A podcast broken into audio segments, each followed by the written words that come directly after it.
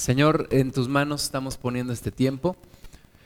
Hemos invocado tu nombre, Señor, nos hemos entregado a ti en este día y nos disponemos en esta hora, Señor, a poder escudriñar tu palabra y también poder conocer, Señor, de algunas doctrinas que son falsas, que se oponen a tu voluntad. Señor, abre nuestros ojos, guíanos y que podamos afirmarnos en tu verdad y podamos predicar a otras personas que no te conocen. Señor, tú eres el camino, tú eres la verdad y tú eres la vida y nadie llega al Padre si no es por ti, Señor Jesús. Permítenos ser testigos, ser embajadores de tu reino a las demás personas que no te conocen. Pedimos tu presencia, tu dirección aquí con nosotros, Señor. En el nombre de Jesús. Amén. Bueno, el día de hoy vamos a ver dos religiones eh, muy antiguas también, que tienen su base o que operan principalmente en Oriente, en Asia, específicamente en dos lugares, en, uno es eh, China y el otro es Japón. Y vamos a comenzar con el sintoísmo. Ahora, gran parte de estas filosofías orientales se han exportado a Oriente, perdón, a Occidente. Y vemos muchas prácticas eh, ya en personas que siguen algunas de, estos, de estas enseñanzas en su forma de comer, en su forma de vestir, en, su, en sus meditaciones, en lo que ellos creen que es una espiritualidad. Entonces es importante saber de dónde viene todo esto. Y la primera religión que vamos a ver hoy es el sintoísmo. Y esta es una religión japonesa que eh, data de, por allá del, siglo del siglo VI antes de Cristo y busca es una religión animista. Recuerden que el animismo es cuando se adora la naturaleza, cuando se piensa que todos los elementos de la naturaleza tienen un alma y que hay que adorarla. Así que esta es una religión animista que adora a la naturaleza, pero también tiene mucha adoración a los antepasados, es decir, a los muertos, a la gente que ya murió. Y tiene alrededor de 108 millones de practicantes en el mundo. Viene de la palabra japonesa Shinto, que quiere decir camino de los dioses o hacia los dioses. Y es una religión que buscó diferenciarse de la religión budista cuando se introdujo en, China y se afirmó esta religión en Japón. Em, más que una cuestión de doctrina o de cuestiones eh, tipo religioso, eh, tiene más bien costumbres y ritos y vamos a ver solamente algunos de sus principios. Primero, en lo que son costumbres y rituales, pues hacen énfasis en algunas fiestas, en algunas peregrinaciones, buscan la higiene corporal, la pureza ceremonial y algunos sintoístas son también budistas practicantes. Y lo que ellos adoran son a los kami, estos kami o dioses o espíritus de la naturaleza, es a lo que ellos adoran. Tenemos mucha influencia de la cultura japonesa, eh, sobre todo por las caricaturas que nos han llegado durante las últimas décadas, en específico a, nuestro, a nuestro país en Occidente. Y se refleja ahí mucho de, esta adoración a los, a los espíritus de la naturaleza o a los kamis. Especialmente adoran a una diosa que es la diosa Sol, que es gobernante de los cielos. Creen también en los emperadores deidificados, en espíritus guardianes de las familias, en héroes nacionales que ya murieron y que para ellos son divinidades.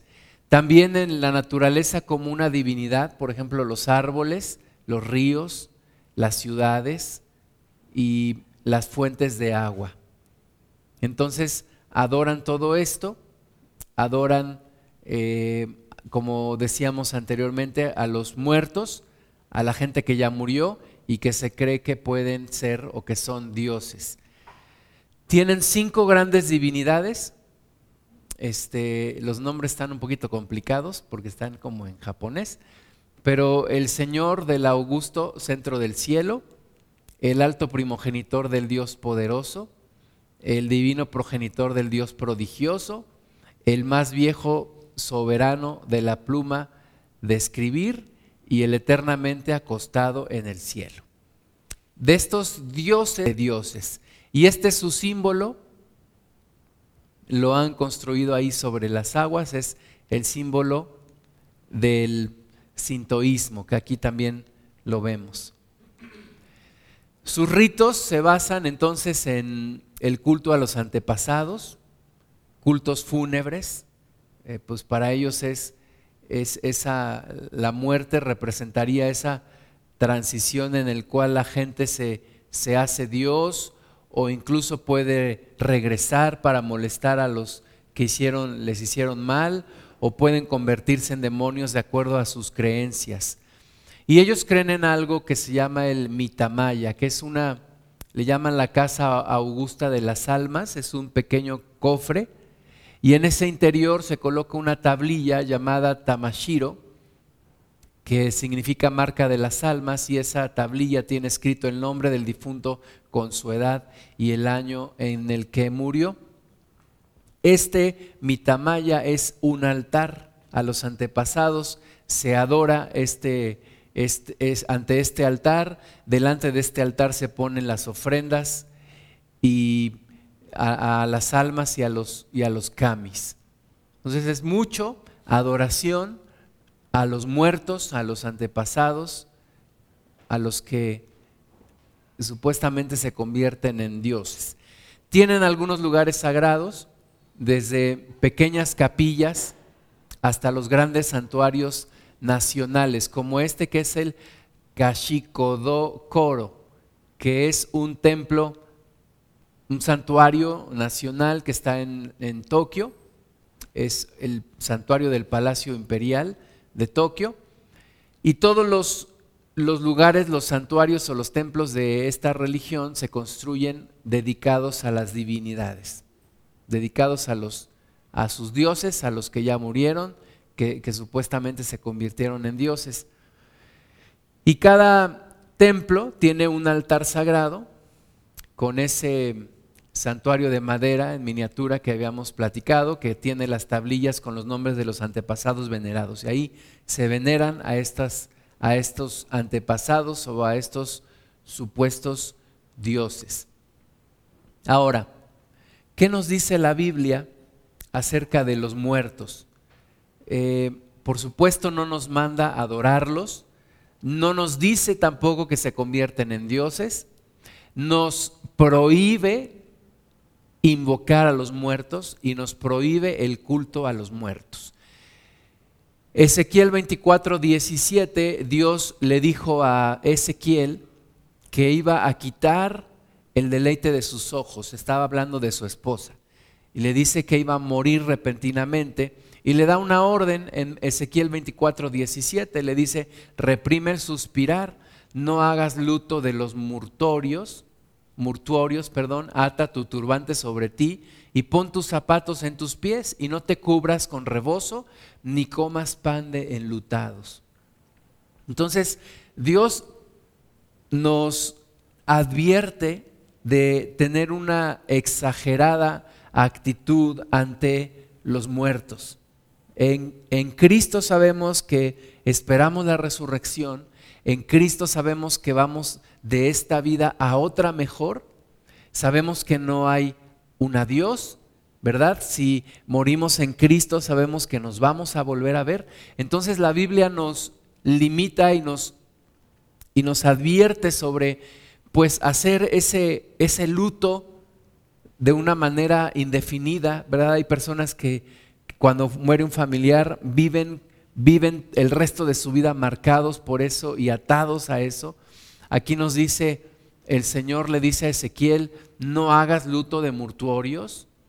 Eh, hay personas que se visten de luto, ¿verdad? Y, y, no solamente un día, sino muchos de ellos por el resto de sus vidas. Yo conocía a una persona que todos los días vestía de negro, todos los días de negro, y, eso es por, un, por una vestimenta de, luto, ¿verdad? Que llevan las personas.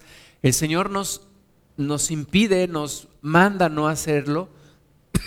Dice, pon tus zapatos en tus pies y no te cubras con rebozo ni comas pan de enlutados. Entonces, la muerte no es algo a lo cual en Cristo debamos temer, ni la muerte de un familiar no, es, no debe ser algo que marque eh, de una manera negativa nuestras vidas. Sabemos que sí hay dolor, sabemos que extrañamos a la persona, pero no podemos estar atados siempre a eso, ni tampoco pensar que esa persona que murió se convirtió en un Dios.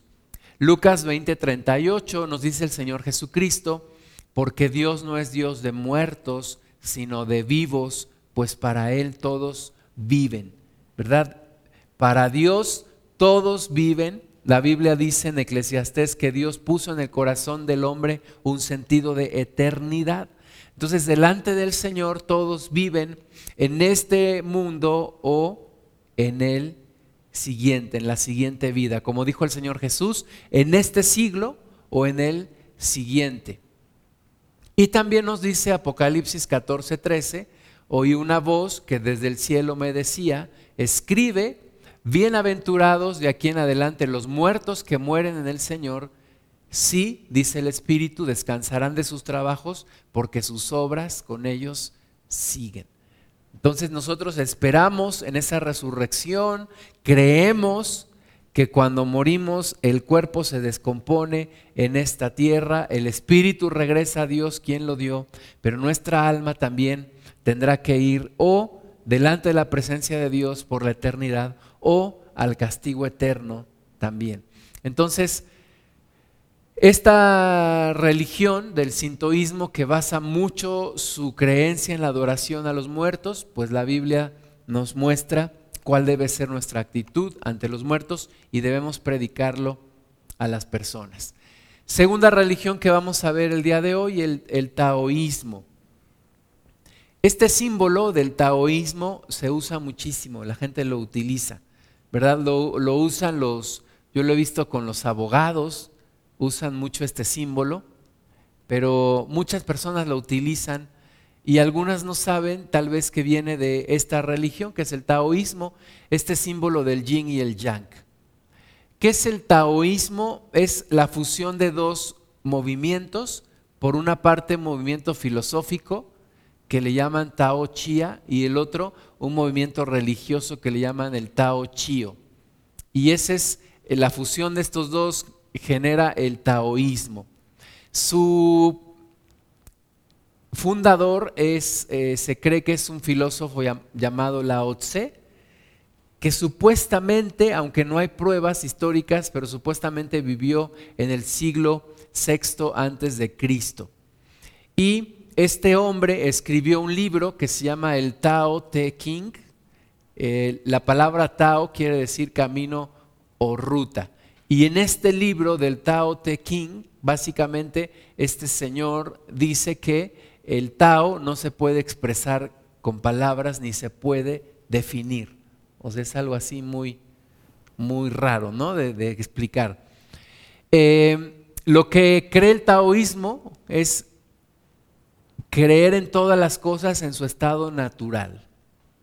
Y deplora algunas cosas como la violencia, invenciones innecesarias, ceremonias artificiales, la guerra y los impuestos. Ellos creen en lo natural. Hay mucha gente que, que, se, que se vuelve naturalista, que se vuelve adoradora de la naturaleza. Ya, ya hablábamos de algunos que dicen la, la madre tierra. No, no es la madre tierra, la madre naturaleza. No, solamente tenemos un padre que es Dios. Pero bueno, estas ideas vienen de, allá. Eh, algunos principios que ellos tienen eh, también un interés práctico por la higiene, por lo que comen. Este, algunas personas que se hacen vegetarianas adoptan este tipo de filosofías orientales y de religiones. Em, buscan un régimen de vida muy ordenado, ¿verdad? El cuidar su cuerpo y la medicina. Algunas personas de nuevo que se acercan a, métodos alternativos de medicina también adoptan este tipo de filosofías. Entonces debemos de tener cuidado cuando alguien nos quiere influenciar en nuestra forma de comer o en medicamentos de tipo natural, ¿verdad? Porque muchas veces viene acompañado de una filosofía oriental. Ellos creen mucho en la cosmología y el misticismo, que luego resulta en magia y en superstición y en hechicería. Y el principio de, del taoísmo es que el Tao produjo el uno, el uno produjo los dos, que son el yin y el yang, los dos produjeron al tres, que es el cielo, la tierra y el hombre, y los tres produjeron las diez mil cosas. O sea, que al final todo viene de uno y de ahí se va multiplicando. Estos también creen en, en una visión del universo como un un uno, o sea, que realmente no te puedes desprender del universo, que tú y el universo son uno mismo. Como dice Timbiriche, ¿no? Tú y yo somos uno mismo. Entonces, creen en eso. Y este, como decíamos anteriormente, el fundador de esta religión se llama Lao Tse. Se piensa que nació en una provincia en China, la provincia de Honan pero realmente no hay pruebas de que existió, o sea, se duda si realmente existió o no. Su nombre significa el viejo filósofo y es contemporáneo de Confucio y dice la tradición que lo reprendió por su vanidad y por su ambición. Eh, y dice también la tradición que Lao Tse trabajaba como archivero de la corte de Chou y que cuando se jubiló salió de su provincia de Onan pero que antes de salir, el guardián de la ciudad le pidió que escribiera todo lo que pensaba acerca del Tao, y entonces es cuando él se pone a escribir y crea el libro, el Tao Te King. Cuidado también con, con muchas veces la influencia de las artes marciales, el karate, el, ¿cómo se llama el de las patadas? Taekwondo. Muchas veces la gente dice, es que es el deporte nada más, pero viene acompañado de toda la ideología oriental. Entonces, ahí también cuidado, mucha gente le gustan los proverbios chinos, ¿no? Las galletas chinas, les gusta abrir las galletitas chinas para ver qué dice. Bueno, todo esto tenemos que tener cuidado porque tiene un fundamento espiritual. El sentido del cosmos para esta religión, pues hablan de tres de tres fuerzas, de las cuales están representadas en este símbolo, que a muchos les gusta usarlo, el símbolo del yin y el yang. Entonces dicen que son tres fuerzas, eh, las dos primeras dicen que se oponen, pero se complementan y están unidas por una tercera fuerza conciliadora.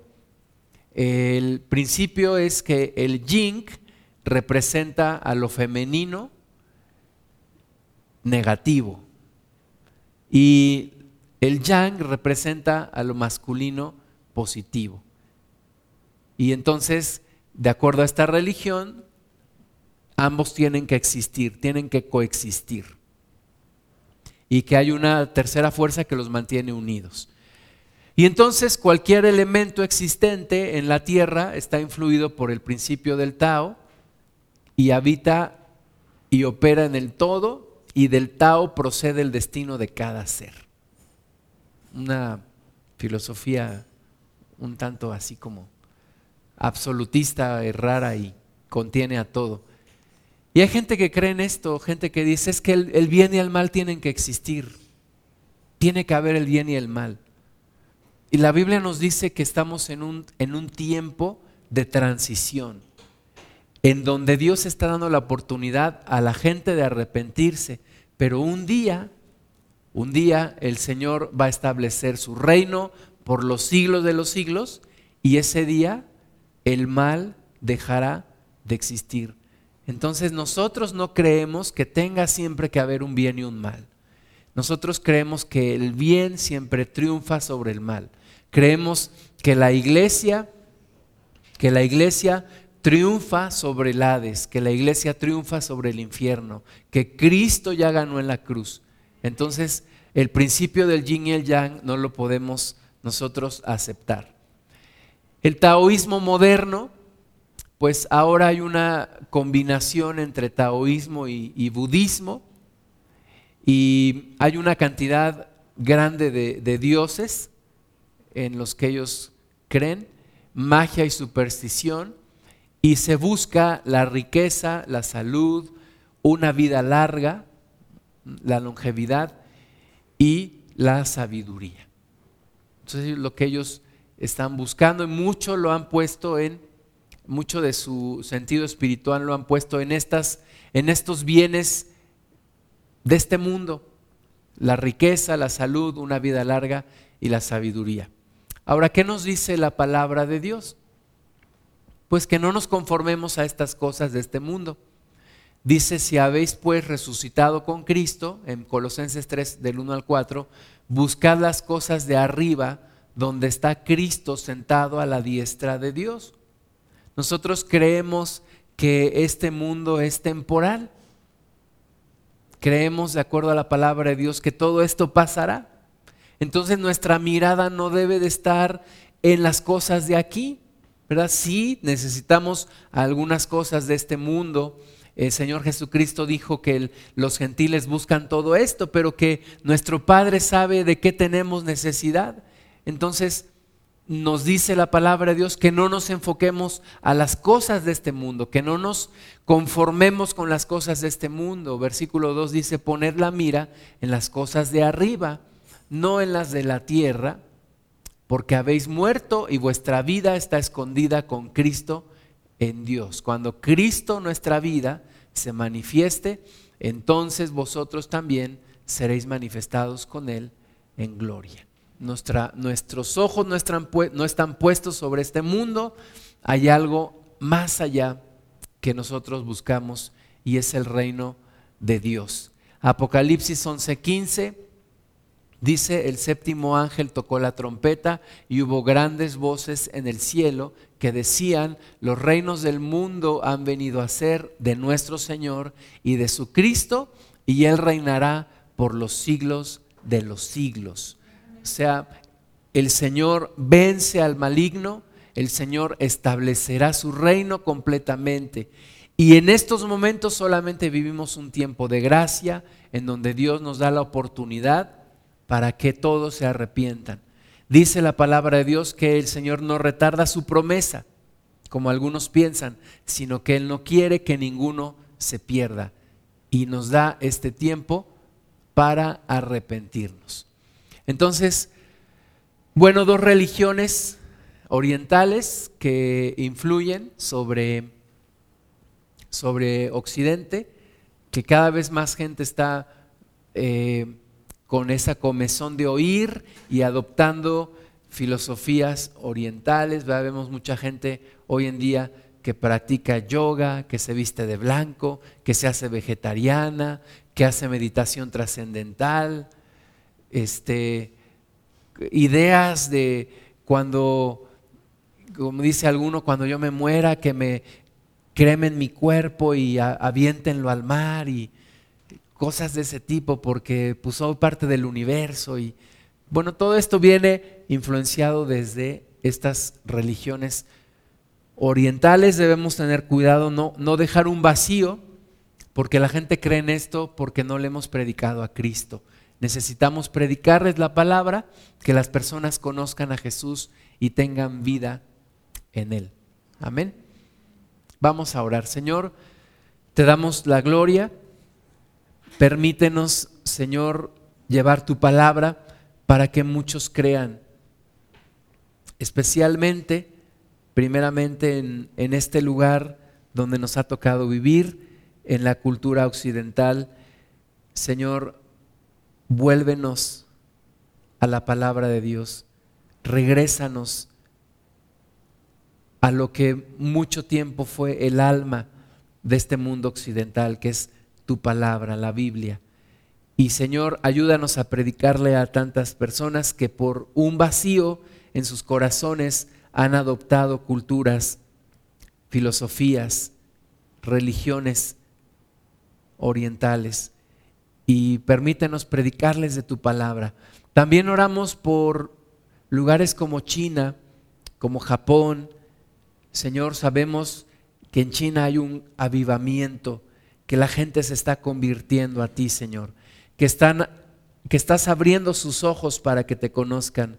Te pedimos que sigas adelante, Señor, con esa obra, que bendigas a la iglesia, a nuestros hermanos en China, en Japón, Señor, que también hay misioneros que han ido para allá algunos mexicanos, Señor, que han ido para predicar tu palabra en Japón, que tú les abras sus ojos, que tú los conviertas a ti, Señor, que tengan vida en Cristo.